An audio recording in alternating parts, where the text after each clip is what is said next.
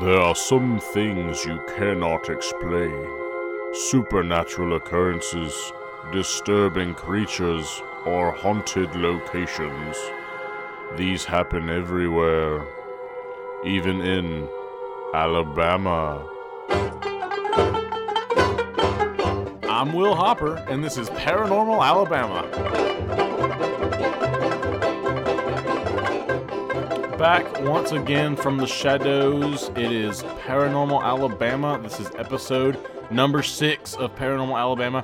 What's up, guys? It's great to be back. I love doing this podcast, man. It's fun.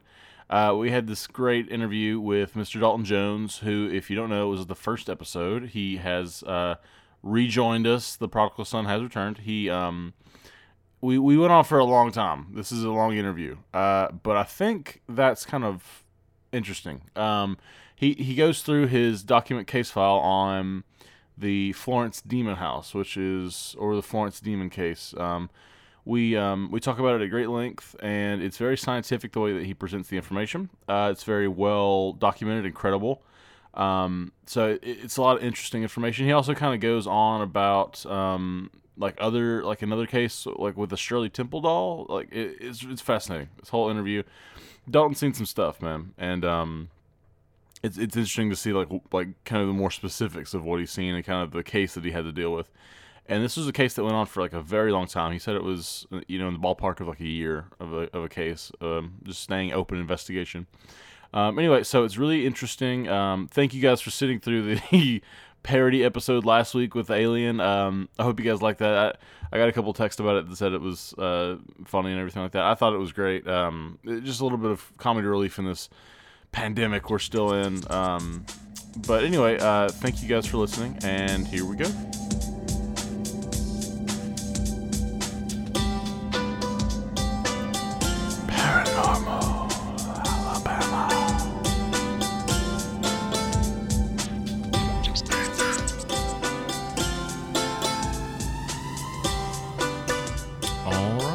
Back with Dalton Jones of the Southern Souls Paranormal Group. How are you, Dalton?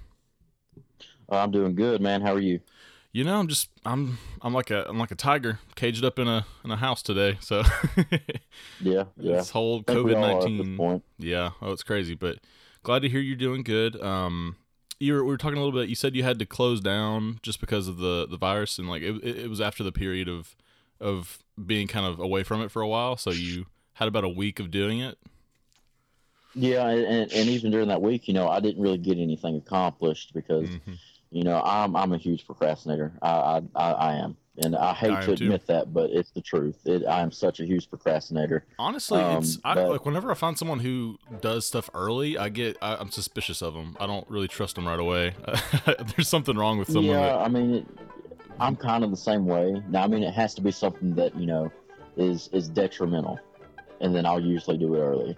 And then sometimes, I'll still put it off, but yeah, I was open back up for a week. And pretty much during that week, I was just kind of posting pretty regularly, whatever memes, pictures, whatever.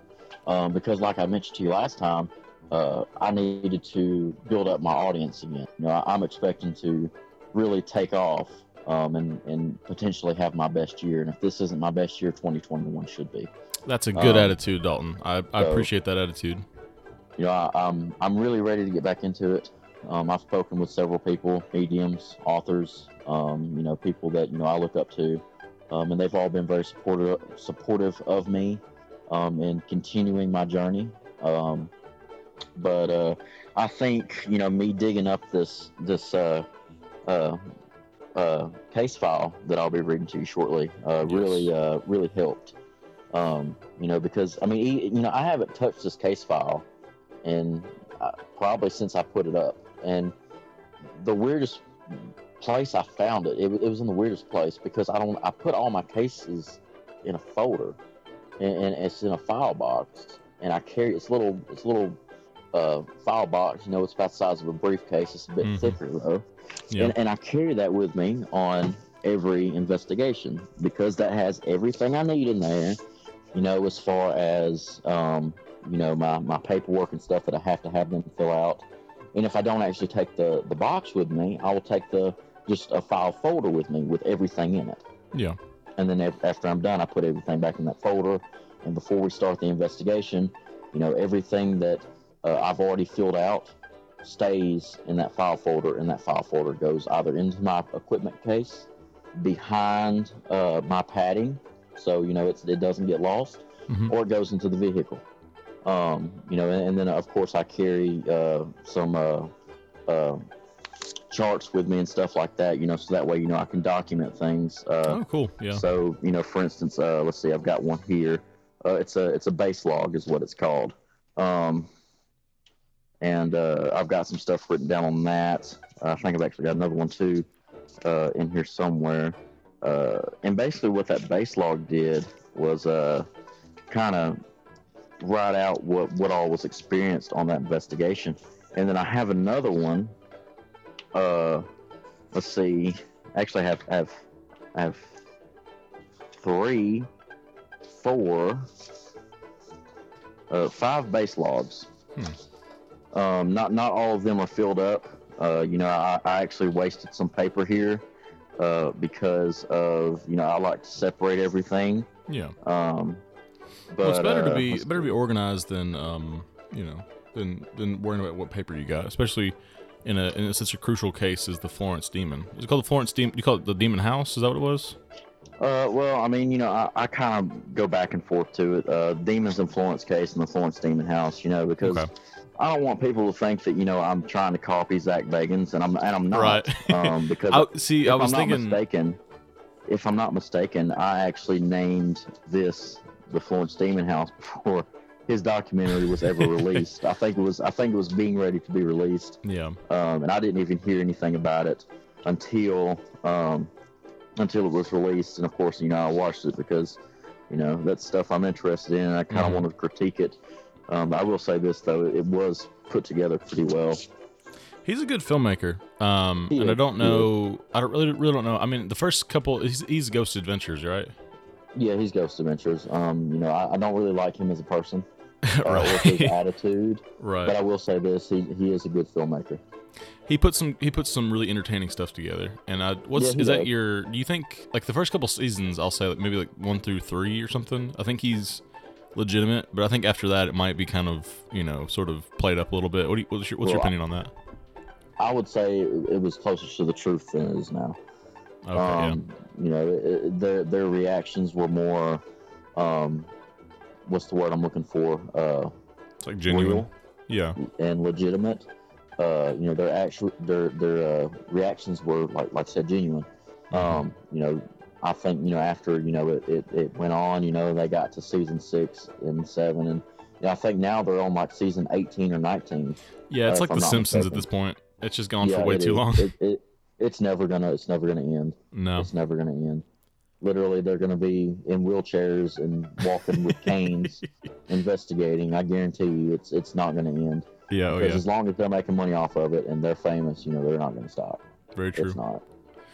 Well, so the first thing jumping back into the Florence Demon case, the Florence Demon House, the Florence Demon case, you had told us that was it the first night you were in there that you saw the guy with the sheet, or it looked like the sheet over him? Yeah, and, you know, I hate to describe it to people like that because they look at me like I'm crazy. Right, but, well, that's great. Know, I didn't actually think of it that way until, you know, weeks later, and I'm like, wow, that's actually kind of ironic considering what I'm doing, because to me, you know, whenever I first saw it looked like a Klansman, you know, the whole KKK thing, you know, they wear the white sheet with eye holes. Well, this didn't have eye holes, so, you know, that kind of freaked me out.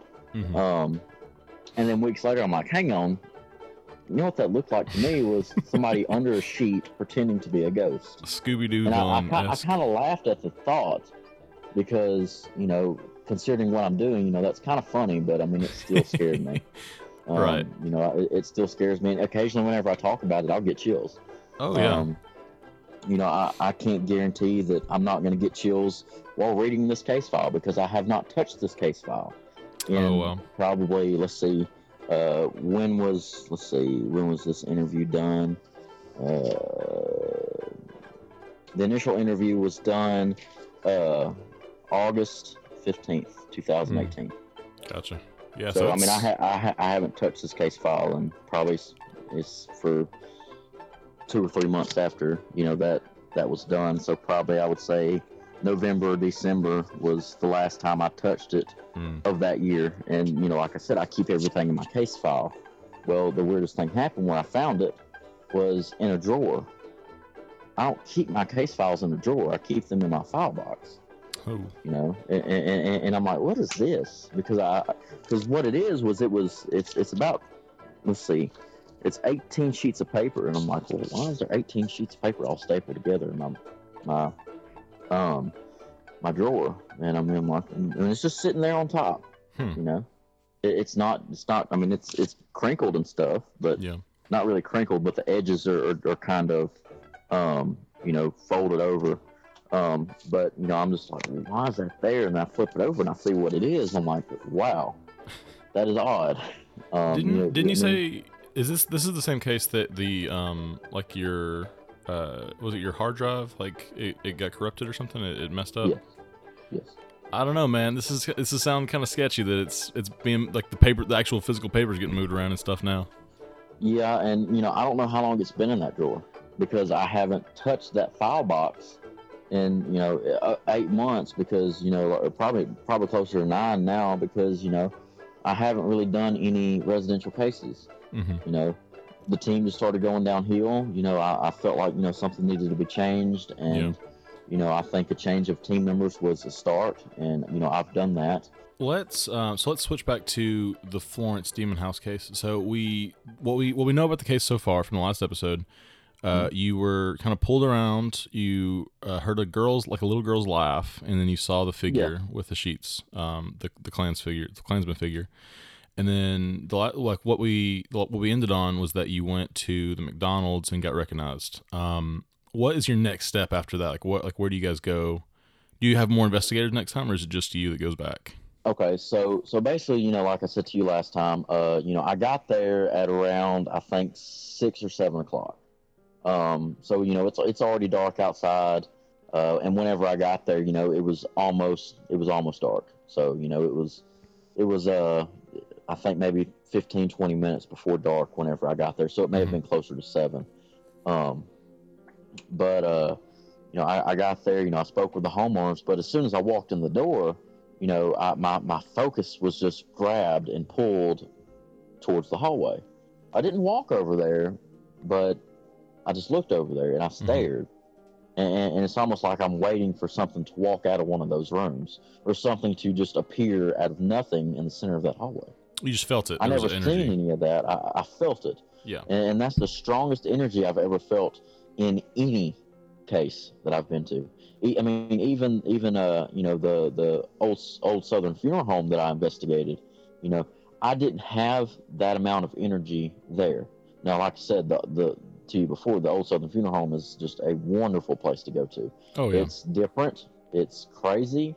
And, they've got the original tools that were there to embalm people. But even then, I didn't feel the same energy. And the energy was just like, it's almost like somebody took their hand, put it on my face, and turned my head forcefully. It was that intense. That's how intense that it was whenever it grabbed my attention. It was very strange. And during that time, I was talking to the homeowners, and they were telling me about stuff and it sucks because I don't remember everything they told me, partially because my attention was pulled towards that hallway. So my attention was not on them. My attention was on the hallway. And I guess I could have tried to break that concentration with the hallway, but it's just I didn't want to. Yeah. I remember because this was supposed to be an extremely documented case, and not a lot of people know that because I kind of wanted it to be a surprise. Yeah. But now, obviously, I don't care telling people, but it's just not something that I ever really mentioned. Well, you lost all the evidence and stuff, right? Yeah. Like that's the first thing. I lost all the evidence, and that's the main thing. That's probably 90% of the problem there is that I lost a lot of the evidence. Yeah. Now, a lot of it still got, put up. Most notable was whenever I was doing the blessing on the second round. Mm-hmm. But, after the homeowners left, I actually set up a camera and started recording myself. And I was speaking, and I was talking about the house and what all's been going on. Well, my camera kept dying. This was a fully charged camera. Fully charged. There shouldn't have been anything wrong with it. I charged it. It'd probably been off the charger for maybe an hour. And that was long enough for me to actually pack everything up, put it in my car, and drive 6 miles down the road, because that's how far away it was. Mm-hmm. It's literally walking distance away from me. I could probably be there in about maybe an hour and a half. How long was this after your first investigation? Maybe 2 months after the initial contact. Mm. So that would put me at October. Because I remember seeing Halloween decorations, which made it all the more freaking creepy. Was it like... I don't remember if I ever told you that. There was a life-size Jason in the corner. It wasn't like fun, like jack-o'-lanterns and skeletons. It was like Jason Voorhees. No, it wasn't, because they had a life-size Jason. Man. Or not Jason, Michael Myers. That's even worse, really. They had a life-size witch, and they had a life-size witch and another witch stirring a cauldron.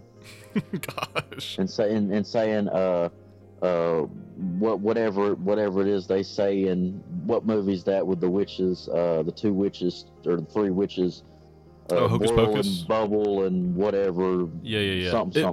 So they were animatronic. It said that. They were animatronic witches. That's so crazy. Supposedly the homeowner actually cut them all off and removed them. Remove the cords, because they can also operate off of batteries. Okay. Well, this isn't actually evidence, but it did scare the hell out of me. I'm not gonna lie. So I was walking down the hallway, and of course, the hallway was where I had my attention pulled towards, and this is on our first investigation. So I'm there by myself. If I remember, if I told you that before on our last interview, I was there for 3 hours by myself. So I'm walking down the hallway.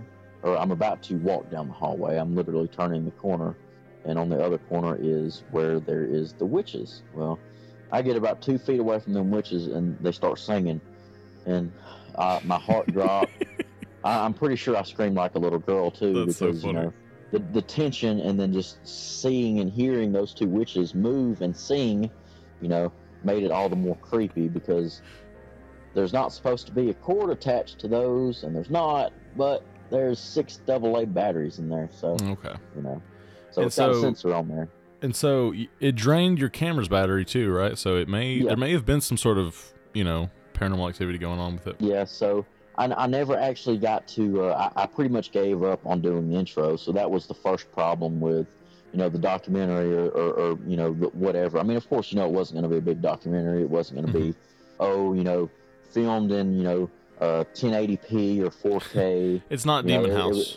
It's not Zach Bagans' Demon House. It's right. Florence Demon House. Right. And I don't have enough money to spend and have a full film crew come out there and record. So, But after that, I'm just like, screw it. I'm not doing it. And that's whenever I sat down on the couch with a Facebook Live, because my camera wasn't working.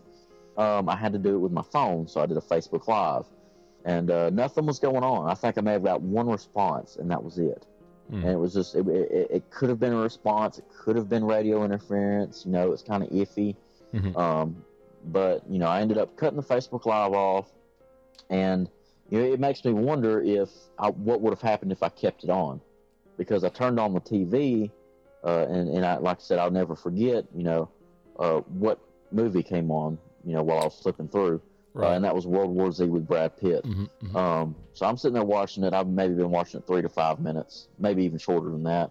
And then I hear the little girl laugh, reach to my phone, grab my phone, or reach in my pocket, grab my phone, start dialing the homeowner's number. And then whenever I look up, I see that figure poke its head around the corner twice. Mm. At that point, I ball my fist up. I'm running around the corner. I got the phone in one hand, fist balled up, and then I'm ready to go because, I'm either ready to tell somebody, hey, I'm about to die, or I'm tell them, hey, I just whooped somebody's butt. Right. There was a racist man in your kitchen, and I got him for you. Yes, there was a racist man in your kitchen, and I took care of him. I'm walking towards the door, and I'm still freaking out, you know. I'm still freaking out because I heard that little girl, I saw that thing, and, you know, I pull the keys out of my pocket, and I'm trying to fiddle with it so I can get in the door, and my hand is shaking. My hand's shaking.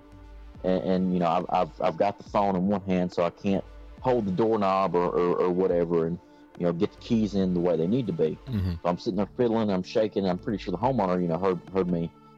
I'm probably almost crying because of what just happened. You know, that's the scariest experience that I've ever, you know, had. Mm-hmm. And, you know, I wouldn't wish that experience on anybody.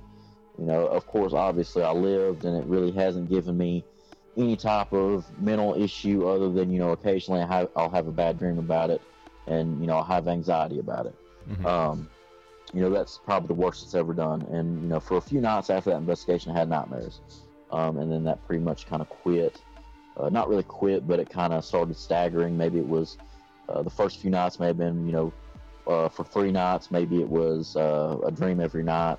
And then, you know, the next night I didn't have one. And the next night I had one. You know, they kind of staggered out. Yeah, and just kind of started fading away to the point where it was maybe one a week or two every week, or and even to where it got to maybe once a month. And, you know, occasionally I'll still have them, maybe once every 3 or 4 months. You know, I'll have a traumatic dream. Experience. I mean, of course you're gonna have some, you know, reaction to it. Your brain will. Yeah. So anyway, I got in the car, locked the doors, and, you know, I called up, you know, some friends, and I've called up somebody that I became friends with. That I'm still friends with. She's actually my neighbor that I did an investigation for. She actually called me, or not called me, because I'd never knew anything about her, never seen her, never talked to her. She contacted the page, and then she told me her address. I'm like, that sounds real familiar. and literally, so our address is 1100, okay? Her address is 1101. Oh, wow. That's pretty cool. Never knew her, never seen her, never. I mean, she's not our across the street neighbor or right next to us neighbor. She's actually on a different county road, but she's less than a mile away from us. Huh. So, you know, I thought that was kind of weird, and that was the case right before Florence Demon case. Mm-hmm. And that's also the case where I acquired my Shirley Temple doll. Hold on. You can't just say Shirley Temple doll and move past it. Can you explain a little bit? Okay, so the Shirley Temple doll, you know, like I said, that I probably got that doll. If we're looking at the day of interview on this sheet, actually, hang on, I've actually got that case file with me too. Was the doll haunted? Yes. So I acquired the doll. It looks like exactly a month before I did the Demon House case. They're not connected at all, you don't think? I mean, it's hard to say. I mean, there's some things that, you know, whenever we were over there, we were using our spirit box, and it kept saying demon, demon, demon. And that was even before, you know, we actually got contacted. Because we got contacted the 15th of August. Wait, so hold on. So back it up. So you get contacted by your neighbor who you've never met before about a doll. What was her initial response, or what was her initial? It wasn't the doll. She mentioned that she had it, but, you know, that wasn't the main focus. It was the house. And then, you know, once she kept telling me about this doll and kept referring to the doll, and, you know, how stuff's been kind of happening ever since she's got it. It was never the doll that, you know, her main focus was on, at least that I remember. It was more of the house. You know, there's stuff going on with the house. Mm-hmm. Well, eerily, you know, I'm like, well, okay, let me see the doll. Do you want to get rid of the doll? She's like, yeah, I want that thing out of my house. It's creepy anyway. It's porcelain. Its skin color is just a pale white, and its eyes are an amber color. That's really good. And the eyes look real. Like, you can literally see the lines inside the iris. Will you send me a picture of that for social media this week? Yeah, I can get it to you. I've actually got some pictures on my Facebook page I can send you. Okay. Now they've been edited. I put a creepy kind of looking filter over it. That's perfect, man. If you want just a plain one, I can send it over to you right after this. Yeah. Okay. Awesome. But yeah, I don't really think the cases are related. I think it's kind of weird how, you know, we kept hearing the word demon on the spirit box mm-hmm. in their house, and then, you know, exactly a month later we investigate this case. Okay. But less than a month later, you know, we get contacted for this case, and they're like, oh, it's a demon. Well, like I told you last time, I was hesitant to agree with them because, you know, I've heard people say this, you know, oh my goodness, the devil's inside my house, Satan's inside my house. Right. Well, I'm pretty sure the devil's got better things to do than, you know, terrorize you. He's probably terrorizing millions and millions and billions and trillions of souls. Yeah. That, you know, sinned really badly and is now in hell, you know. Mm-hmm. So, you know, I'm pretty sure he's kind of preoccupied. But now a demon, however, you know, may not be. But yep. even then, you know, there's only so many demons. I think there's like 300 or 400. Yeah. It's but, just more. It's more know, likely that it's a ghost or a spirit of some kind. Yeah, yeah, and it's even more likely that it's a angry spirit or, you know, something like that rather mm-hmm. than a demon. You know, so, you know, like you said, it's going to be more likely to be just a spirit, you know, a human spirit than it is to be a demon. Yeah. And I may actually be wrong about the number of demons, so don't quote me on that. You know, I'm not saying that's factual. Oh, you're good. Yeah. You know, given, you know, what I believe or what I think was the actual number. But I think it's around 300 or 400.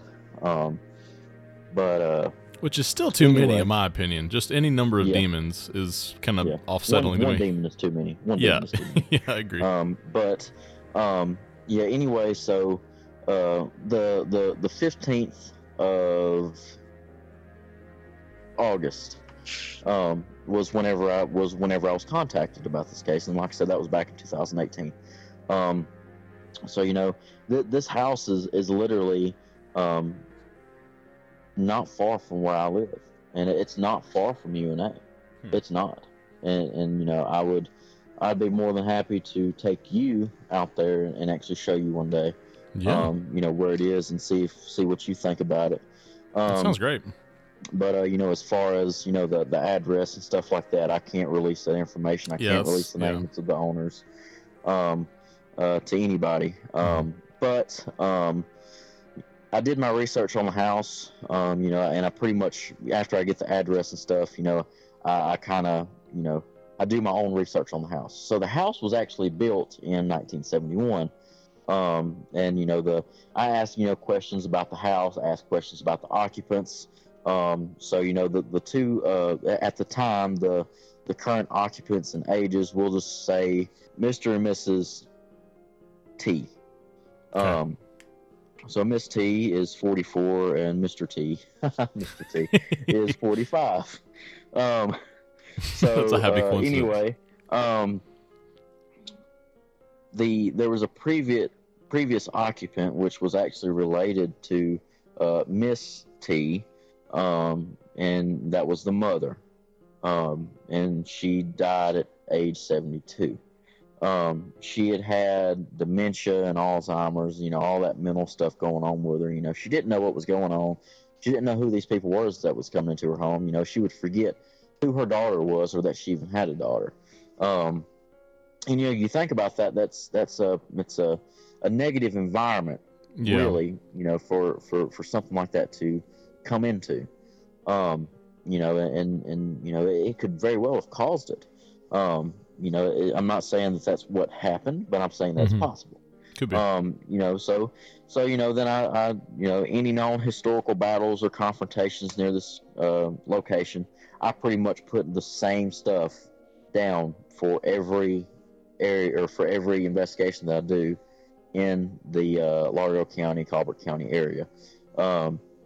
Unless they tell me something else that I don't write down, you know, maybe there was a fight here, or maybe there was a murder here or whatever. But mm-hmm. you know, if they don't tell me anything, then I only write two things down: the Civil War and the Trail of Tears. Yeah. Because that's pretty much the same with Colbert and Lauderdale. So my next question was describe the paranormal phenomenon you were reporting. Let's see.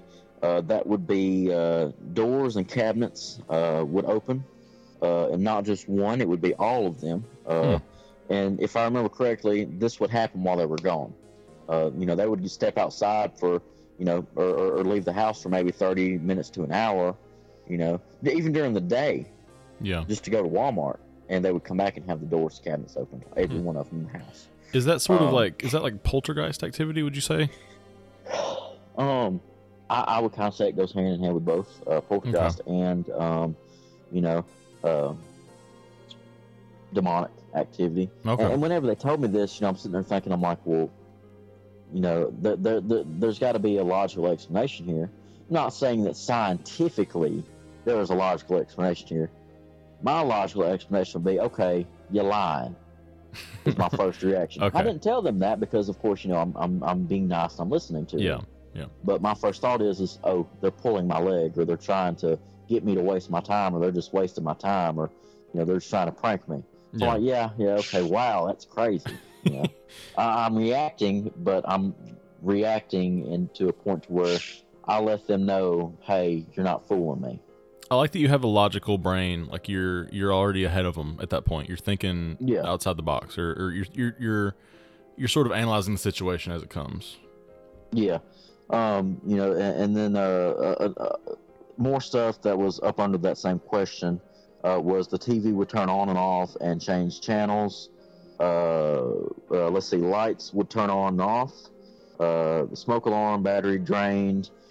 So that's what made the smoke alarm battery, or the smoke alarm, go beep. You know, every 30 seconds to a minute, it'll go beep. That's just ruthless if on the part of the entity, because that's so annoying. That's psychological torture is what that is. Believe me, because if I listen to that thing longer than, you know, an hour, hour and a half, I'm going to take a hammer and I'm going to knock that sucker off the wall, and I'm going to beat it into pieces. Yeah. Because I cannot stand that sound. Mm-mm.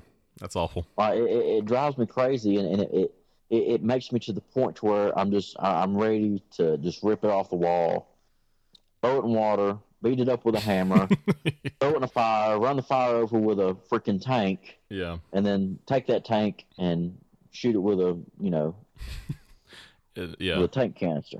Right. I'm ready to obliterate the fire alarm.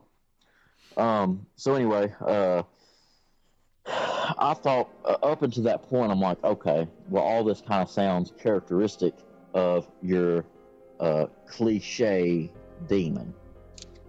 You know, that's kind of cliche, you know, oh, the doors and stuff open and close, the cabinets are open and closing, the lights are going on and off, TV channels are changing, the volume's going up. Yeah, that's all cliche up until the fire alarm. Or the smoke alarm. I'm like, okay, well, I haven't heard that one before. And even then I'm thinking, oh, well, that could be mixing things up now, you know? Right, that's what I'm thinking at that time. And then they say, let's see, growls, snarls, voices, and apparitions, physical attacks, sexual attacks, scratches, names being said, pretty much just all that. And I wrote etc. because I could not fill that box up any more than what it already was. I think I ended up writing it on the back. I've got some other stuff written on the back that I can actually tell you. This stuff was actually documented throughout weeks, or at least what's on the back. So anyway, you know. The last thing that, you know, I was told was obviously the growl, snarls, voices, apparitions, physical attacks, sexual attacks, scratches, names being said or being called or whatever. You know, that's all, again, cliche. They've provided me with one thing that is original. The fire alarm. A smoke alarm. Right. Yeah. So I'm like, okay, they've got to be pulling my leg. Well, but before I continue reading questions, throughout the next few weeks... let me actually get my other one too, because I've probably got some stuff written on it as well. Okay, here's some other stuff that was written down, because I actually did two sheets. Let's see, I'm going to read everything off of this one too. This is the same question. Does the paranormal, or describe the paranormal phenomena you're reporting? You know, the doors, cabinets would open and close, all of them. TVs turn on and off. Lights turn on and off. Smoke alarm. Growling, apparitions, and then The one thing that, you know, they told me that was kind of original, slightly original, that I've never actually heard anybody tell me before, was that there was a meat knife stuck into the wall whenever they got back from, you know, shopping or wherever they were. I think they were shopping. Along with that was the cabinets and everything was opened up as well. So, I mean, at that point, I'm like, this is just too much for it to be real. It really is. And even during that case, you know, I didn't experience all that stuff. Yeah. You know? So who's to say that, you know, they weren't pulling my leg or they weren't overly exaggerating? They could have been embellishing just to make it sound, you know. They could have. Because, I mean, you know, like I said, you know, this is a lot of stuff. But, you know, I had to go off what I was given. You know, I mean, at this point, you know, they want me to do a job, you know, and at this point, you know, I'm getting to where, you know, maybe I'm slightly thinking, well, maybe they're telling the truth. Maybe it could happen. So, you know, at this point, I'm like, well, maybe they're not lying. You know, I'm kind of cutting them some slack a little bit and just kind of listening to them and seeing if they'll dig themselves into a deeper hole or if they'll start trying to dig them out, right? Dig themselves out with, you know, with different things. So anyway, this was the part whenever they started digging themselves into a deeper hole instead of digging themselves out. Okay. You know, but up until later that night, they actually sent me pictures of what actually happened. And I'm like, oh, okay, well, either you went through the trouble of faking this or this is legit. So they sent you pretty good evidence then, is that right? Yeah. Okay. So Miss T, and this was shortly before or shortly after I got off the phone with her. She was outside on her back patio along with Mr. T, and she was thrown out of a chair, supposedly. Well, a few minutes after that, you know, she called me back and said, "You're not going to believe what just happened." I said, "What?" She said, "Well, I was just thrown out of a chair." I said, "What do you mean you were thrown out of a chair? I mean, were you, like, pushed over or what?" She said, "No, the chair was picked up and, like, knocked me out of it." And, you know, at this point, I'm like, well, either she's a really good actor or this really happened. Yeah. Because, you know, this is – she's literally panicking and she's hyperventilating. Oh, wow. Or at least she's acting like she is. And again, you know, you can still tell that, you know, by the way I talk, you know, that this at this point in time, you know, you can kind of tell that, you know, I was still very, the whole thing was questionable. Yeah. Well, she said, "I've got proof if you want to see it." And I said, "Okay, we'll send it over." It was, while I was on the phone with her, she sent me a message, messenger of a scrape on her elbow and on her knee. And, you know, I'm like, okay, well, all right, that's the start. Even though, you know, you could have literally fell and then said, "Oh, well, no, I was sitting down in a chair and the chair picked up and I got thrown out of it." So, you know, with everything they're telling me, I can always debunk. You know, the knife being stuck in the wall. Oh, well, you did that. You just shoved the knife in the wall. Just stuck it in the wall. Now, why would you do that? I don't know. You know, was there like a mark where the knife was in the wall? Yes, I actually seen the mark. Okay. I just have a picture of it. So at least they went through with it. If they were fibbing, they went through with it. They went through with it and damaged their own house. Yeah. And apparently her own, you know, knee and elbow and stuff. If she's got scrapes and stuff. Yeah. And then Mr. T. This was actually while I was on the phone with Miss T. And I actually heard it. So this is one of the things that I can be like, okay, well that's more likely to be real than anything else. Mm-hmm. They were actually eating or getting ready to eat. And, you know, I was about to be like, okay, well, hey, if you still want to talk, just call me back after you eat. Well, you know, during that time, I heard just a loud, just like glass just breaking. What it was, and whenever I heard that, she heard that, she said her partner's name, which, you know, I'm not, she, okay, she, "Mr. T, are you okay?" You know. Yeah. Yeah, but of course, you know, it was his actual name. And I'm like, "What just happened?" And she said, "Well, he just slipped and fell or whatever."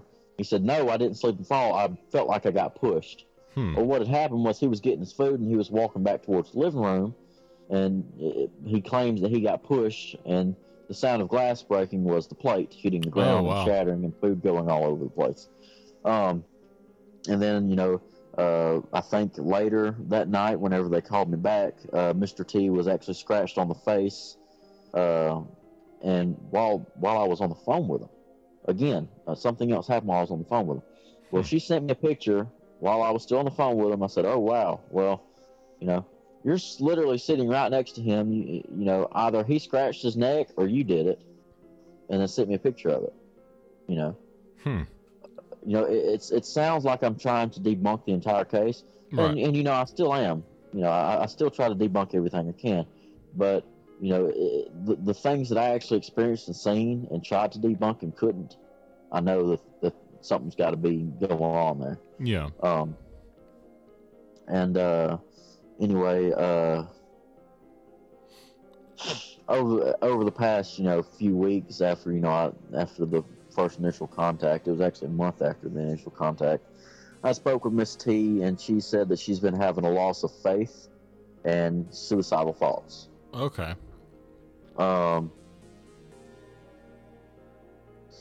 And I spoke to a psychic, and you know, they actually the psychic told me that, you know, there's things that these two people aren't telling me, which then got me to the point to where, well, they had to have done something. They had to have done this to themselves, whether it be by accident or on purpose. There's something they're not telling me. You know, but over the course of weeks, I acquired names of these possible demons that either they've heard or you know, have been, you know, and even this part was just crazy, and it's so original because I've never heard of it before. It was crazy. They have DirecTV, and with any TV provider, you have what's called on demand or watch now. So you can actually go into you know, on demand or whatever and search. Okay, well, Miss T would tell me that she would be in there on her phone or whatever. The TV would be going, and all of a sudden, you know, the TV would just stop. It wouldn't stop, but it would go into that on demand thing, show the picture of what's live in the top left, and bring up a search bar. She said during that time, you know, it was spelling out just crazy things. I'm like, okay, there's no way. Because the way she's describing it, it's like the TV has become a Ouija board. I'm like, what? And I find that hard to believe, but she actually sent me pictures of it.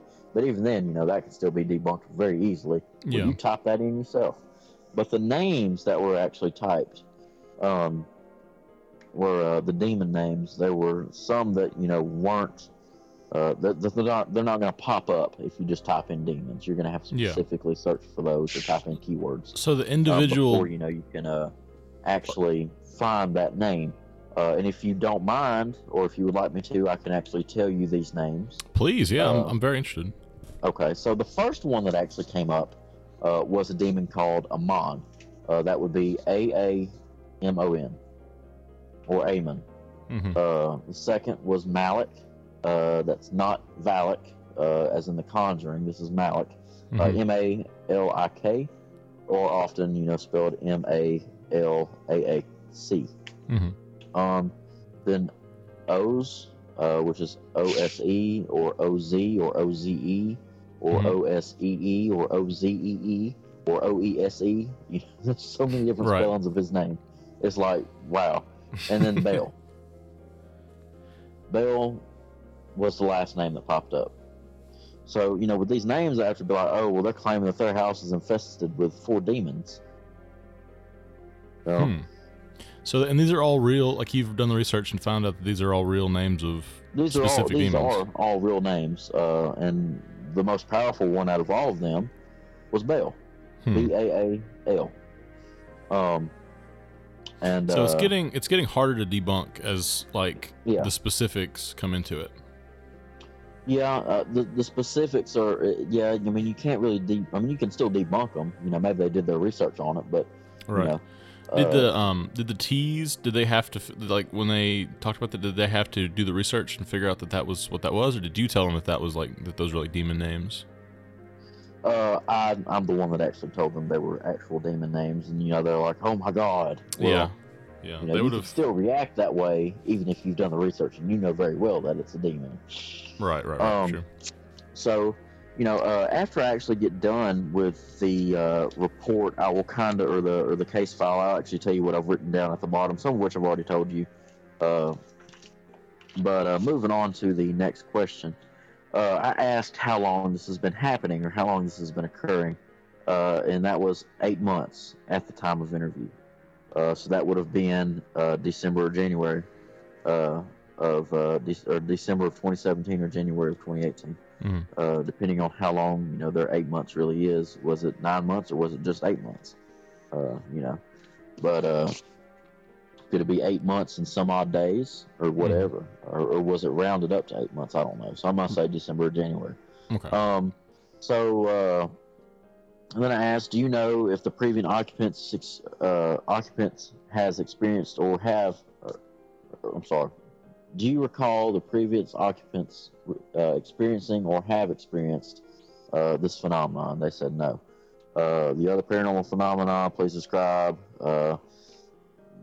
Whenever I ask that question, that's more of, oh, well, have you seen Bigfoot or have you seen aliens? Yeah. All of which I don't really believe in, but that's just a question that's on here, and I just go with it. Sure. So they said smells of sulfur and decay.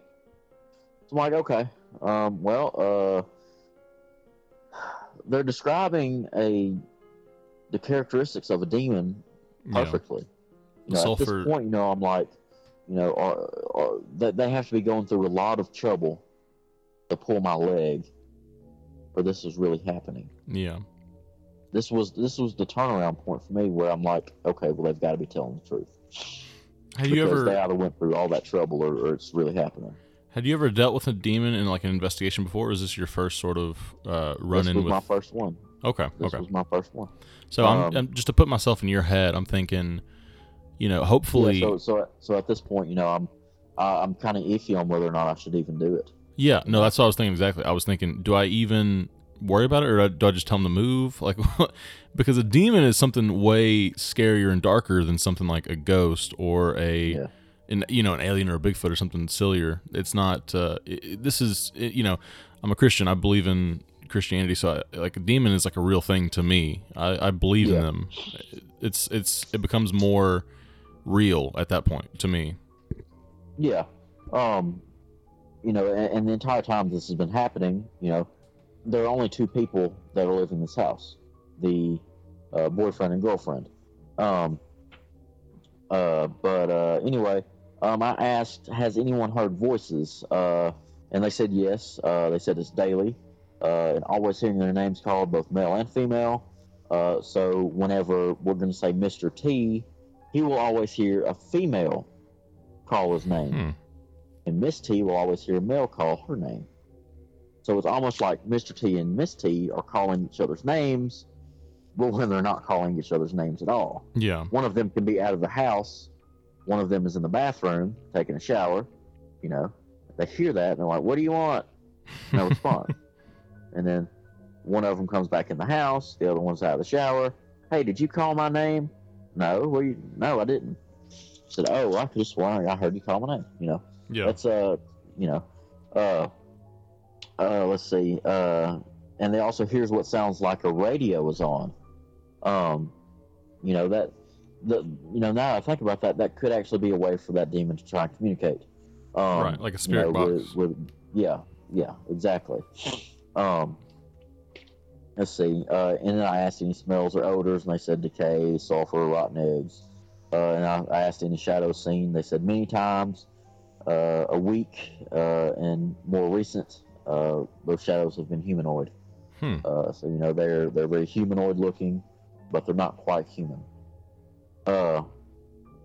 Seen or recorded any orbs? They have. Yes, it's rare, but of course, you know, I don't really care about that question because orbs don't really exist. They do. Yeah. But, I mean, they're the only way that you're actually gonna. The only way that. Like, literally, I've had some people send me pictures of orbs. I'm like, well, did you see this with your eyes? All right, well, no, I just captured it on camera. I said, well, then it's not an orb. Yeah. So that's dust. Mm-hmm. You know, and I'm not being mean. Some people think I'm mean and they'll unlike the page just because I disagree with them. Well, no, you know, you have the only experience you have of, you know, paranormal investigating is going out with your friends to a cemetery maybe once every 3 or 4 months and then taking pictures. Yeah. That's all the experience you've got, you know.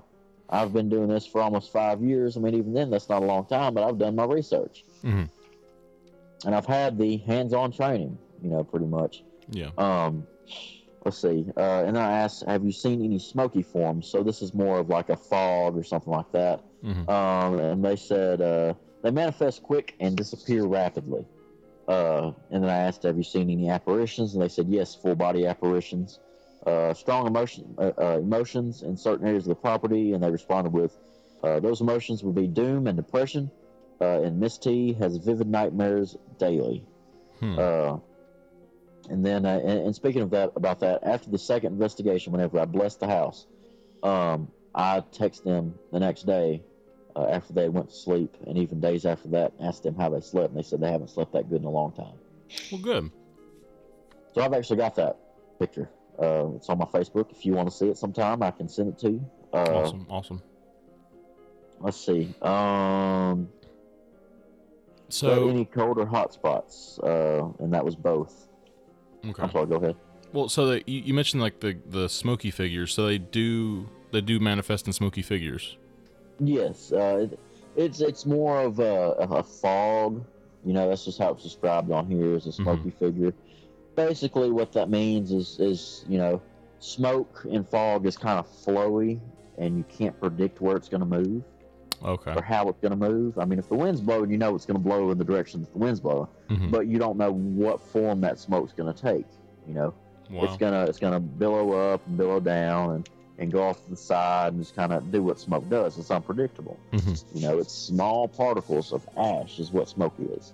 You know, so that's going to go everywhere it pleases. Yeah. Everywhere, you know, you know what I mean. But anyway, let's see. And then I asked, was there a recent death of a loved one? And that would be Miss T's mother, who died at age 72 with December dementia? Of 2017. Yes. Okay. She died, I would say, a month before all this started happening. What's your theory about that? Do you think they're connected at all? I definitely think that there's some sort of connection.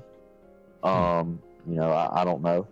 You know, I remember, you know, hearing that there were organization or this type of Christian people. They're annoying. What's the word I'm looking for? Jehovah's Witness? Yes, them. Okay. Jehovah's Witness. So after she died, these two guys named Jehovah's Witness, or not named Jehovah's Witness, but were Jehovah's Witnesses. They would come to the house and ask for this lady's mother, and she would be like, "Well, she just died." And the next day they'd come back again and ask, and then they'd come back again and ask. Like, that's weird. We want to read the Bible with her. Well, her mother would never let anybody in the house because she didn't know anybody. And because she had dementia, she was scared to let anybody in. Right. That's kind of odd. That is so odd. So they knew her by name, and they were trying to get in and read the Bible with her. Yeah. And here's another weird thing. Up under the table, inside, I think it was the living room or the bedroom. I think it was a bedside table or a couch-side table. It was one of those small tables. Well, they were moving stuff around, and there was something taped up under that table. I never actually saw it. I asked for a picture of it, and I never got it. But they said it looked like a small microphone. Oh, that's even weirder, because that's not even like a paranormal thing at that point. That's just a real, like, someone bugged their house. Yeah, and you know that, of course, you know, I haven't even been there yet to actually even put a microphone there. So, you know, right. I wasn't their first thought. And then after that, you know, I'm going to say someone in Mr. T's family died. And then the very next day, the two Jehovah's Witnesses come to the house, knock on the door, and they say, "We're sorry for your loss, Mr. T." Huh. No, that's... It was the weirdest thing. That's very bizarre. Do you think their relatives weren't like involved with these people in any way, were they? Like, no, they weren't part of the church. From what they've told me, that no. I don't even know if any Jehovah's Witnesses church or whatever you call them are in this area. Yeah, you know? I was trying to think, I know there's maybe a temple, like a Jewish church, but I can't think of any kind of Jehovah's Witness or anything like that. Yeah. I mean, I don't even know that much about them, but I mean, you know, I thought that was kind of crazy. And then the very next day or 2 days later, they found that microphone. That's weird. That's very weird. What looked like a microphone.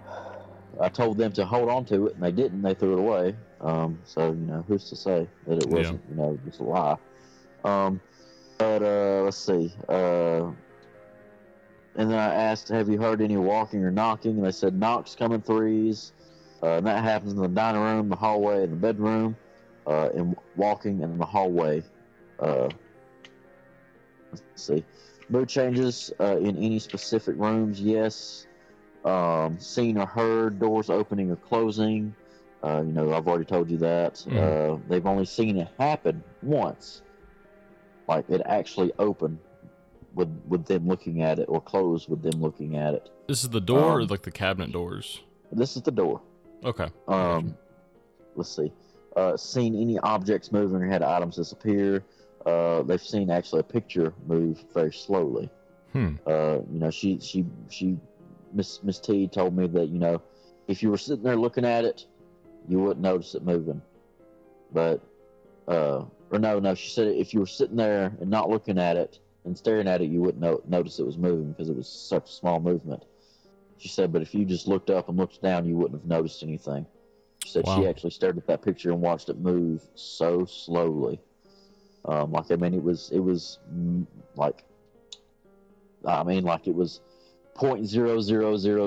of an inch. I mean, over the course of 5 or 6 minutes. Wow. You know, that it would just move at that pace. You know, I mean, if it kept moving, I would say within 10 minutes it would have moved an inch.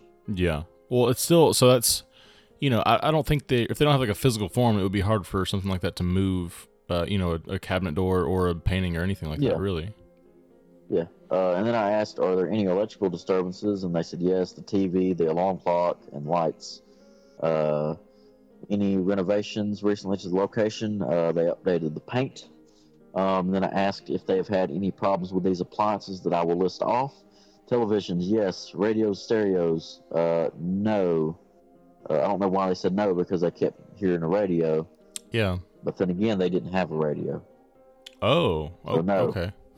The microwave, no. Lighting, yes. Computers, no. Clocks, clock radio, yes. Telephones, yes. Other, which would be the smoke alarm, yes. And then I asked, has there been any noticeable patterns to the activity? She said, things will always happen in threes. And I said, what could be some of the possible conventional causes in your opinion? She said, I cannot think of anything. Do any of the residents at this location experience unusual mood swings or strange vivid dreams? Yes. Miss T would not tell me any further details about what those dreams were. Okay. Was she maybe embarrassed or kind of private about it? I feel like she actually told me one time, but I can't remember what it was. Mm-hmm. And then I asked, do residents become tired, sick, or agitated to an extraordinary extent? And she responded, yes, like a strong yes. And then I said, are there any accounts of paranormal phenomena occurring at the occupant's previous residence? If so, please explain. And she just said no. As in, no, there was no other experiences at a previous residence. So it was probably tied to that house then.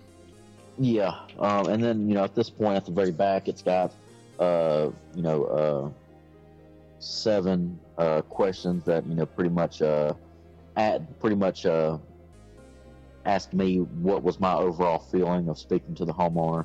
What did I feel? How was it handled? And basically, first question was overall integrity of the occupants. Do the occupants appear sincere in telling their accounts? If not, explain. I said somewhat honest, but afraid to feel like they are crazy, possibly. Mm-hmm. And then I put on there that, you know, they could also be putting up a front. And I said it also.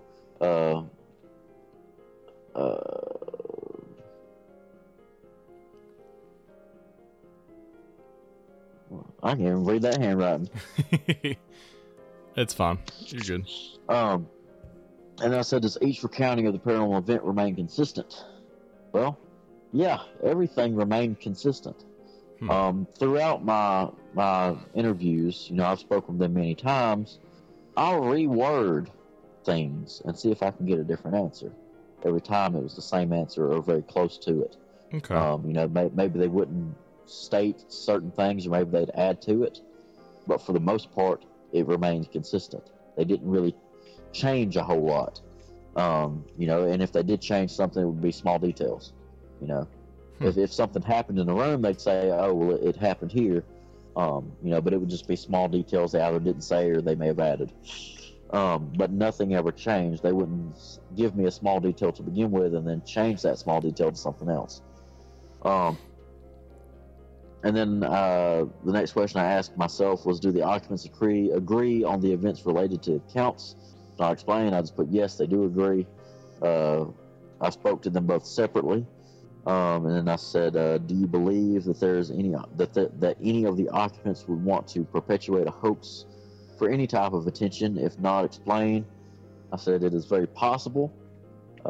The claims are a little bit outlandish, but who knows? They could be very well telling the truth based upon their reactions and how they speak to me.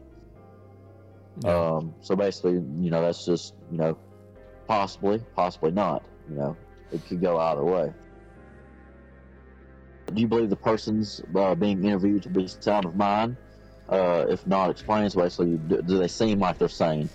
Yeah, they really haven't given me a reason to think that they aren't, or that they're insane. But they could possibly be lying to me.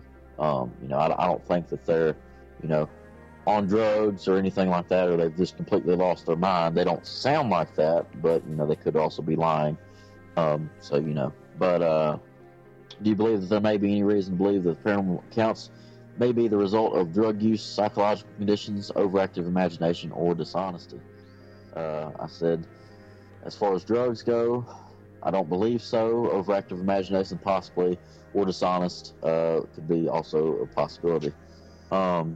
And then the last question that is asked by me or for me is, do I believe that the investigation is necessary? And I put yes. Okay. And they actually wanted an exorcism, and I said, well, hold up a minute. I need to investigate it first. Right. They were ready to jump on that exorcism thing very quickly. I'm like, hang on a second. Wait up. So after looking at it and doing my research, and during this time, you know, I'd spoken to two bishops. I spoke to Bishop James Cloud and the clergy of Bishop Ouellet, or however you pronounce his name. I think it's Ouellet. Okay. But I spoke to his clergy and some of the sisters of the church, and you know, they all pretty much agreed, as well as I agreed, that it was stage 2 demonic oppression was what they were experiencing. So the church at this point is behind you. They think it's as well as you think it's some sort of demonic presence. Okay. Well, hang on a second. Okay, because I did not. Okay, so as far as the Catholics and, you know, exorcisms go, the church didn't support me in doing this. Okay. They never supported me doing this. They actually said, you know, you need to get somebody else to do it. Really? You know, in the end, I got what I needed from them to perform to do this on my own, because no one else was going to help me. Now, when you say no one else, I did not have the, you know, the whole thing is, oh, well, if you're not ordained or you don't have permission or you're not backed by the church, you know, that exorcism or that blessing means nothing. That is so far from the truth that it is absolutely ridiculous. Yeah, that doesn't sound... You don't have to be backed by a church. You don't have to be backed by anybody. No. You have to be backed by God. Yeah, see, that is it. That's the only thing I think that would be important in something like that is God's place in all of it. Because let me tell you something. God is so much more powerful than the church. And the church is corrupt. Yeah. It is so corrupt. Well, believe me. Are you? Are you a Catholic? No. Okay. Well, yeah. Especially the Catholic Church, I think, is a little bit too corrupt for my liking. Yeah. Now people ask me if I'm Catholic. I'm like, no. But do I follow some of the beliefs? Yes. Do I worship the Virgin Mary? No, I do not. Right. I worship Jesus and I worship God. It's the only two I worship. I don't worship the Virgin Mary. But they were the ones to kind of pioneer, I guess, sort of like blessings and exorcisms, correct? Yeah, and they've been doing it for so long, you know. Right. You know, it's just, you know, every time, you know, it's kind of the go-to, pretty much. Yeah, you know? Yeah. You're gonna ask, you know, a bishop or a priest or something to perform an exorcism. What is it? You're gonna ask like a young priest and an old priest, isn't that the like the stereotype? Yeah. Exorcist, yeah. But I mean, you know, it's just a common thing to kind of go look for. I've actually got the book right next to me that I actually kind of read through during that blessing, and it's actually got the rite of exorcism in here. They say, well, you know, you're not supposed to read this unless you're a priest. Well, you know, I've read it completely, through and through. And it sounds like I've never. From the perspective of Mr. and Mrs. T, it sounds like you kind of, you know, you did the job right. So it's. Yeah, and I mean, I've got the proof of that. I've got the text messages. Mm-hmm. But I mean, you know, it's got the original Latin exorcism, which I can't really read, but it does have the and there's several rites to exorcism.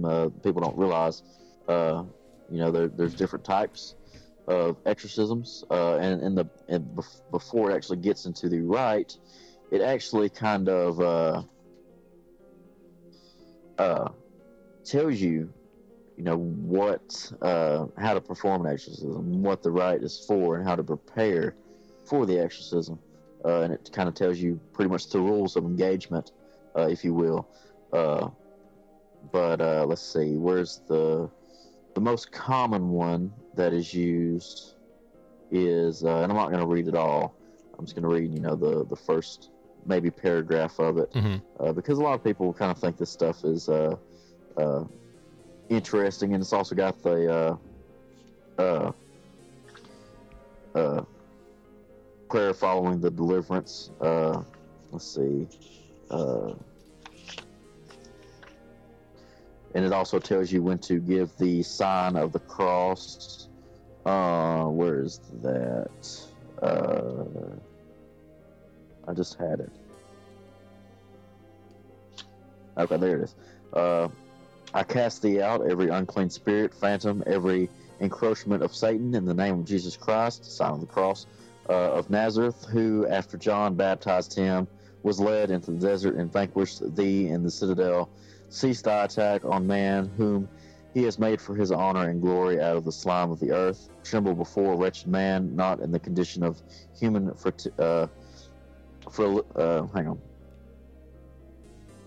I can't even pronounce that word. Glad I didn't have to use that one, because I would have freaking messed up. That is a long word. If you were to mess up a word, is that gonna? Do you have to start over from the beginning, or is it just keep running through it? I'm not saying that, you know, the possessed person wouldn't laugh at you, but I mean, right. You know, but anyway, but in the likeness of Almighty God, yield them to God, sign the cross. For it is He who in Pharaoh and his army did drown thee, and thy malice through his servant Moses. In the depths of the sea yield to God, sign the cross, who by singing of the holy canticles of the part of David, his faithful servant banished thee from the heart of King Saul, yield to God, sign the cross, who condemned thee in the traitor Judas Iscariot, for he menaces thee, the divine, sign the cross, scourge before whose continent or countenance thou didn't tremble and cry out, saying, what have we to do with thee, Jesus, Son of the Most High? In the name of the Father, the Son, and the Holy Spirit. So when it says sign of the cross, do you just hold the cross up, or do you have to present the cross to like a specific place, or how does that work? So Basically, the sign of the cross is whenever you touch your forehead, you touch your chest, you touch your okay. I believe it's the left part of your chest, and then the right part of your chest. Okay, so it's sort of their forehead. Yeah, some just touch their forehead, left chest, and right chest. But I believe the proper way is to touch forehead, bottom of chest, left of chest, and then right of chest. Is the proper way to do it. Okay, I'm with you. Sorry, I thought that was... No. I'm actually messed up. The proper way to do it is the other way: forehead, left chest, right chest. The bottom is actually not the proper way. I actually messed up there. But you know, that's the Holy Trinity. The Father, is your forehead. Mm-hmm. The left of your chest is the Son, and the right of your chest is the Holy Spirit. Okay, fascinating. Because the Holy Spirit, or actually it's the right chest first, and then the left chest, because the Father, right chest, Son, and the Holy Spirit, because your Holy Spirit lives in your heart. Okay. So that's the proper way to do it, if I'm not mistaken. But anyway, you know, after that investigation, and even during that investigation, I filled out some base logs, and this is all from this is actually okay, so this is the investigation on the first night, from beginning to end. This is all the activity. If you have any questions about it, you can just stop me. Okay. And some of this I've already been over. So this is whenever the first of it is I was fixated on the hallway in a trance-like state. Then I heard the little girl laugh. And then after that, you know, the white-hooded apparition looks like a Klansman. Then I was sexually attacked, groped, if you will, twice in just a few short minutes. And then after that, the equipment malfunctions, batteries drained, cameras recording stopped in both rooms, multiple EMF readings of 125 milligauss or more. So let me kind of put this in your perspective. 1 milligauss is considered, you know, high. 5 milligauss is considered very high. Mm-hmm. 10 milligauss is considered extremely high. And this is the electromagnetic field detector? Yes. This is EMF. That was 125 or more milligauss. Okay. So very, very active. Extremely high. Pretty much, if you were exposed to that for long periods of time, you would experience headaches and nosebleeds, and possibly even faint. Okay. If you were exposed to that for an extremely long time. Changes in the temperature of more than a 5 degree change. A change within the temperature of more than 5 degrees, and that would happen within a matter of a minute. You know, temperature shouldn't change that quick. You know, if it's going to change, you know, 10 degrees, you know, if you're outside, you know, it's going to change a lot quicker, but I was inside. Yeah. In a closed environment. And the air conditioner was not off, but yet the air conditioner was not off, but the temperature continued to climb. You would think it would have dropped, but it went up. It got 5 degrees higher. At that point, I actually got extremely cold, which is kind of counteractive. You know, if the temperature's going up, why would I get cold? Yeah. You know, but then again, you know, like I said, the air conditioner was on. The Halloween decorations moved. And then also, I forgot about this. There was a skeleton sitting at the dining room table that had eyeballs in it. Mm-hmm. One of them fell out. That's not good. It actually kind of made me laugh, because I'm like, that's funny. Yeah. Because, I mean, he looked like a pirate then. But, yeah. Anyway, so after this, you know, this is whenever we really start getting into the investigation. And we actually did what a lot of people thought was really stupid and dangerous. Was use the Ouija board. Fascinating. Yeah. So the Ouija board actually said it wants Mr. T, and actually spelled out his full name. Really? Or his full first name. And then it said It said something about Mr. T and possibly drugs.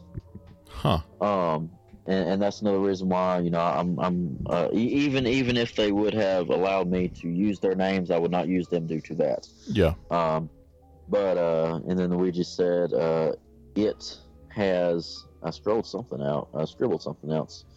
Okay. Luigi said it has negative feelings towards me and my investigator at the time, which was Walker. And then the Ouija board also says the spirit that groped me was named Sarah. Sarah. And then the Ouija also claims that Sarah is a child. That's where the little laugh comes from too, right? Yeah. Okay. And then Ouija board also constantly says NW. NW. I would ask a question and it would say NW. Hmm. Do you have any kind of theories of what that meant? Well, sometimes demons are associated. See, demons are can be associated with different things, colors, types of metals, locations, and directions. North, south, east, and west. Okay. NW could mean northwest. Huh. And you think about that. Where's Florence? Northwest. Northwest Alabama. Mm-hmm. Wow. So, you know. Wow. And if I'm not mistaken, Bale is associated with the direction northwest. Really? I believe so. Don't hold me to that. I think so. Let's see. The Ouija board planchette moved randomly across the board. At that time, we end the session immediately, and then the team gets sleepy. Anyway, while we sleep, I am hit in the left shoulder with a cigarette pack. Hmm. Like it just flew off a table, or? Well, see, it was my cigarette pack, and I'm sitting there thinking, well, one of my investigators threw it at me, trying to mess with me, because this was around 5 a.m. that we all got tired. Mm-hmm. So we had, you know, about an hour and a half before daylight. So, you know, I'm sitting there thinking, oh, well, one of them threw it at me. Well, I looked up; they were both asleep. Oh my gosh! Both asleep. That's crazy. And then I woke them up. I'm like, "Did one of y'all throw a cigarette pack at me?" No. No. Oh, what are you talking about? I said, "Well, this cigarette pack was thrown at me. You know, did you do it?" No. I'm like, okay, whatever. Man. Well, okay. So actually, you said the Ouija board was moving by itself at that point, right? Yes. And I see at the bottom where I actually added some more stuff to it that I forgot to add years ago. And that was earlier after the Ouija board session, after we walked out of that bedroom, I walked out and Walker was behind me. And as I got to the kitchen, I literally watched the microwave door pop open. Oh. I heard the beep and then pop open. I don't like that. And it's one of those microwaves that it's one of those high-tech ones that whenever after your food is done cooking, it actually beeps and the door pops open. Okay. So the demon may have been making itself a snack. Was the microwave turned on while we were in there doing a session? There was nothing in the microwave though, right? There was nothing inside the microwave. Hmm. Weird. So I looked, but there was nothing inside. The actual knife that was stuck in the wall, because later that night I'd remembered, you know, I'm like, hey, I forgot to tell y'all remember that knife that was stuck in the wall. And I'm talking to my investigators, I'm like, this is the knife that was stuck in the wall. So I open up the drawer and I'm looking for that knife because I put it back in there, or they put it back in there after you know, they showed me what knife it was. Mm-hmm. I'm like, and so I'm reaching in there, I'm trying to find this knife. I can't find it. It just went missing. I can't find that knife. It was gone. Huh. Now think about how scary that is to know that a weapon, a sharp object that you saw in there earlier, and the only person that's been in that house since the homeowners left has been you, and then the team members, which have not even opened that drawer because they had no reason to. Yeah. And they don't know which drawer the knife is in. And they probably don't know which knife it was either, do they? No, they don't. So how could that, I mean, and you know, it was strange. And it was very scary, you know. Mm-hmm. I'm thinking that daggone, I'm going to turn around the corner, there's going to be just a knife sitting there floating in the air, and it just gets thrown at me, and it hits me in the forehead. Yeah. So anyway, the next, let's see. Okay. So here is the full list of events that happened in the house during, after, and before our investigations. Full list. So this takes up half a page, actually. Footsteps being heard, voices heard, what sounds like a radio being on, door slammed, doors were opened, seen figures and shadows. Mr. T has been scratched on the face and shoved in the kitchen. Miss T was dumped out of a chair onto the back patio. Things were thrown at them. TVs turned on and off, volume up as well. Things typed in the search bar on the TV. Here's knocks and bangs. Things move and are hidden. Lights are turned on and off. I think I actually already wrote that one down. Cabinets and doors and drawers have been opened. Knife stuck in the wall. Dogs growl and bark at something in the hallway, which coincidentally, you know, I was attracted to. Mm-hmm. Both woke up with sore ribs at different times. Really bad dreams, which occurred every night. Hearing names called. Really bad smells. Occasionally some good smells at different times, such as lotion or flowers. And the pictures on the wall will be crooked for no reason. One of the pictures fell off the wall and hit Mr. T's foot on January 30th at 8:06 p.m. He had to get 7 stitches. Oh, wow. And no one touched the picture.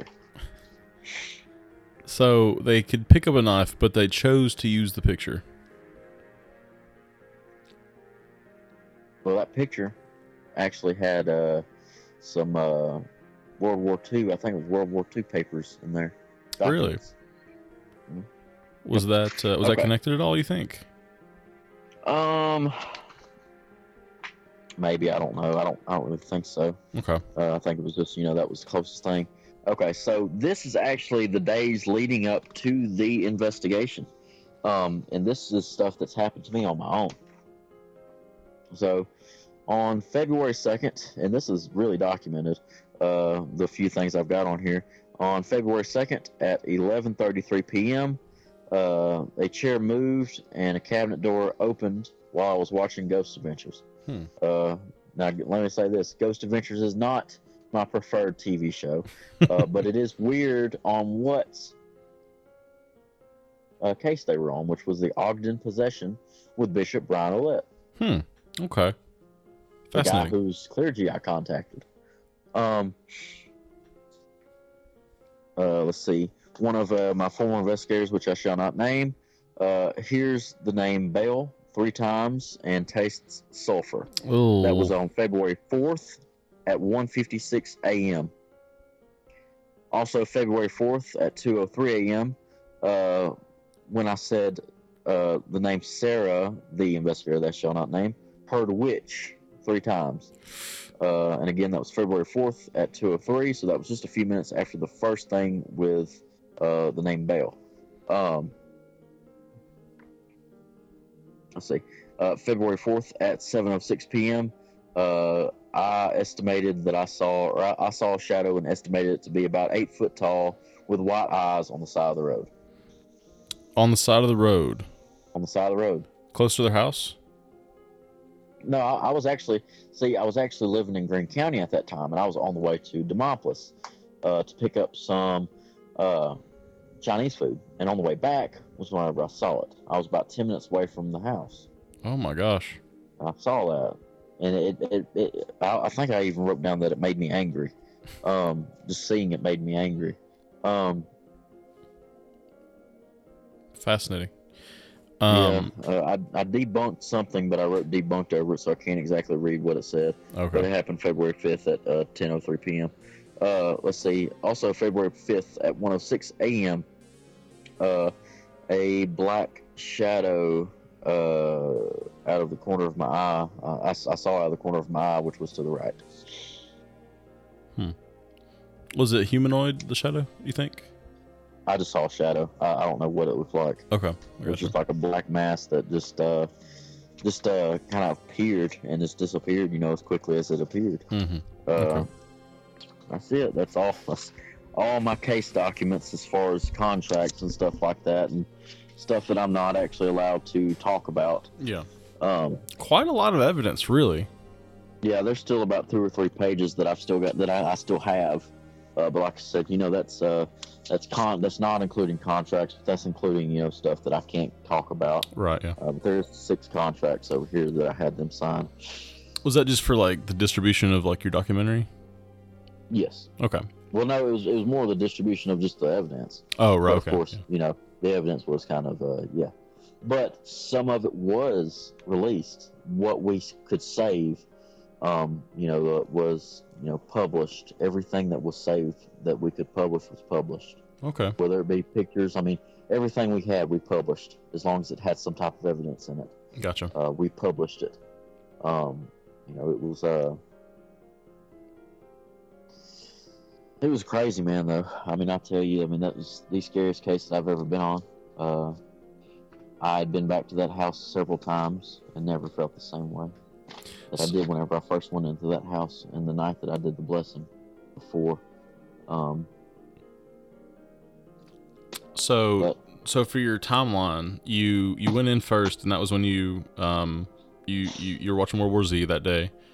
Mm-hmm. And then the next time you went in was the blessing? Yes. Okay. And so when was the Ouija board? When was that? When was that incident? That was during the first investigation. The first investigation. Okay. Yeah, okay. Yeah. So the second investigation occurred, I think 3 or 4 months after the first one. Mm-hmm. So anyway, let me kind of give you a span of exactly how long this case was active from the first interview, because as soon as that interview is conducted and I decide to go with it, is, you know, that's whenever I take that case, and that case is now an open case. Gotcha. That was let's see, that would be about 8 months. Wow. 8 that's or 9 commitment. Months. And so so after the blessing, was there any more? Was there any more evidence, or was there any more thought that there was an entity or entities in the house still? You know, I can't. I will say that, you know, Mr. T's family member was there the entire time, but he was, I would say, being kind of held against his will, really, if you will. You know, I'm not going to actually say his name or who that was, or who mm-hmm. that was to him, because that was a really big incident that happened. All of Lauderdale County, Colbert County, everybody in this area knows about it. Okay, I gotcha. Everybody knows about it. You know, I will say this, it was a wreck. Okay. So, you know, that's all the information I'm going to give out, you gotcha. know, as far as that goes, but, you know, it's something that everybody knows about and more than likely remembers. That's crazy. So... where did you leave the case? Like, where did you leave Mr. and Mrs. T? What was the departure like? After working on the case for so long, was it still happening? Like, I know you solved, I guess, a bit of the problem. You solved the nightmares and the mood swings and stuff like that. But was there still like evidence after you decided to shut the case? Yeah, there was still evidence being collected. Nothing along the lines of demonic. Okay. It was more of, you know, just the whole atmosphere changed, and we all felt it. Once I put that cross on the last door and holy water, it was done. That was it. You felt, and we all knew it to be true because of how we felt it, and we knew it in our heart that it was finished. We all looked at each other pretty much at the same time and was like, wow. Well, that's good. That's a great ending. I think it's good to put that case, after such a long case for you too. I think and think about how Mr. and Mrs. T, like, you've affected them. You've really brought a positive, you brought a positive force into their life, and you kind of, I don't want to say you like fixed it, but I think you were a huge, it sounds like you were a huge part of getting rid of the problem, really. Yeah. And no, they may still have that spirit, or they may still have that spirit, or that that sort of, you know, ghostly presence in there. But as long as it's not demonic, I think it's probably healthier.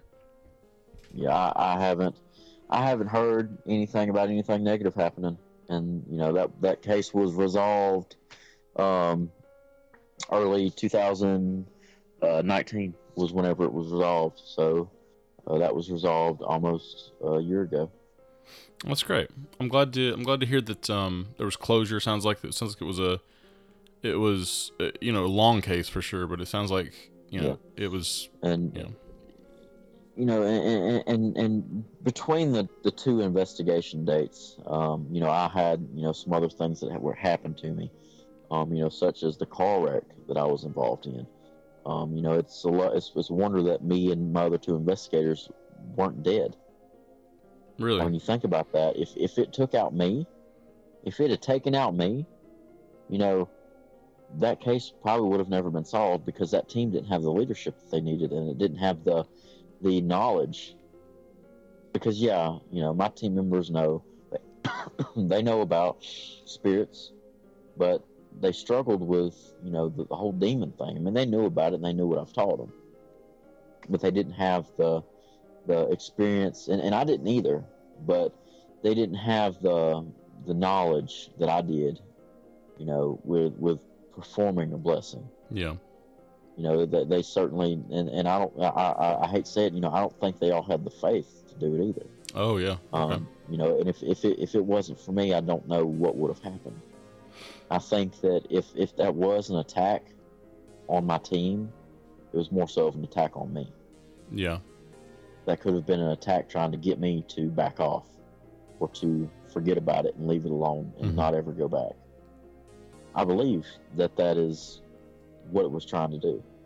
And then once that didn't happen, even worse as far as, you know, scary, you know, I'm saying, you know, that was a very scary experience, but a few months later down the road, I have another car wreck. Wow. I don't even think it was a month. It was less than a month. It was almost a month. It was a few days before that month was up. And anyway, I had another one and found out that I had a blood clot in my lung. Oh. Yeah, so that was must have been hard. You know, yeah, it was difficult to think about, you know, thinking about the, you know, this entity, this demon, could very well have caused these two wrecks. Mm-hmm. Because I've never had a wreck in my life, you know, whether it be if I'm riding with somebody else or, you know, or riding by myself. You know, I've still never had another wreck since those two. Have you recovered? Like, you're not still hurt or anything? No, but I mean, I'll tell you this, you know, if that blood clot went to my heart, could have caused heart failure, or heart attack, or a stroke, or whatever. Mm-hmm. And if it went to my brain, it could have caused me to have a brain aneurysm. Yeah. Both I would have died from. Mm-hmm. So after it went through my lungs, its next stop would have been my brain or my heart. Wow. That's crazy. It's crazy to think about. Because exactly what exactly caused it was an occult rib fracture. Okay. And that's another weird thing. The name of the fracture. The occult. Yeah. Occult rib fracture. Hmm. I think they were trying to stop you. I think you may have had a guardian angel, if you believe in that. I think you may have had something watching over you. Well, I mean, I've been told multiple times that, you know, I have three spirits that are, you know, pretty much attached to me. Mm-hmm. You know, I've had, you know, things that, you know, I can't really explain, you know. It happened to me, and you know, it's things that, you know, possibly could have, you know, prevented me from doing something stupid. Yeah. Oh, yeah. You know, I can't say for sure that, you know, that's what it was, you know, that it was a guardian angel. I can't say, you know, that it wasn't, oh, well, this just happened, you know, it can't be explained, you know, it was just one of those things, you know, but you know, who knows? Who knows, really? But I'm ready to get back into the whole thing and, you know, get back in full force with a new team. You know, with a new look at things, with more experience, and I think now a better head on my shoulders. Awesome. Well, Dalton, again, you've just come in, giving me a really, really detailed, excellent summary of the case, and even like the thing with the doll. I think that was very interesting to learn about as well. Yeah, well, just thank you for coming on, man. I appreciate you. You've my first interview. You know, this is not the longest interview. I think it's a positive direction for the podcast, and I appreciate you for coming on. No problem.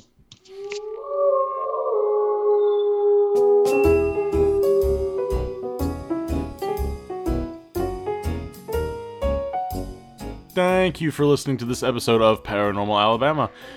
Just so you guys know, I was going to put an image of Bale, the demon that he was talking about in the case, or one of the demons, up on the Instagram or Facebook or something, just for like a fun social media, you know, here's the demon, like here's a good little image. And all the artwork, it depicts him as like this gross character with like a frog head and like a spider body and like a guy's face with a cat head. He's got three heads. Too many heads, first of all. Second of all, spider body, not really, you know, functional. I mean, maybe he can walk on balls and stuff, but I think I'd rather take my two hands rather than spider legs. Anyway, weird character, kind of weirded me out. I figured it was too much for the Instagram, so look it up if you want to, but it is odd. I'll just say that. Anyway, if you enjoyed this episode of Paranormal Alabama, consider subscribing to the podcast or reviewing it wherever you're listening to the podcast at, hopefully iTunes or Spotify. Anyway, if you want to follow us on social media, it's Paranormal AL on Twitter. That's where we post. I'm starting to post more like Southern humor. I think that'll be helpful for me to just grow it. Also, some paranormal humor, just and stuff about the show as well. It's Paranormal Alabama on Instagram, same sort of thing, same sort of shtick there. Facebook.com/Paranormal Alabama. It's a page you can go like. If you need to contact me with any kind of paranormal stories or anything like that, it's ParanormalAlabamaPod@gmail.com. If you tell me your stories on there, I may share it on social media. I may, I may make an episode about it, or I might have you on to talk about it. It's up to you, really, in that point. Anyway, that'll do it for us on this episode. Next week, we're going to tackle the Mobile Wolf Woman. One of the more silly, goofy cryptids that Alabama's got to offer, and it's kind of an isolated incident. Like it's not like really a phenomena, but it is a cryptid, and it's valid. I think it's interesting, so I'll try to get some people on to talk about that as well. It may be sort of a different change of pace episode. It may just be me talking about it because. Who in their right mind would want to come talk about the Mobile Wolf Woman, an incident that happened like a long time ago? Anyway, so there may be like sort of a change of pace from some of these stories where I just have to kind of tell it myself. But anyway, hopefully you guys will enjoy it either way. I'm just going to tell it like it is, tell it real. I'm going to give you the real story, guys. Anyway, make sure to keep washing your hands, make sure to stay inside and all that stuff and stay safe. I need y'all safe. I don't want my audience to, you know, go outside and catch any kind of viruses or diseases that may be floating around. Anyway, yeah, just have a great week, stay safe, and keep your eyes wide open.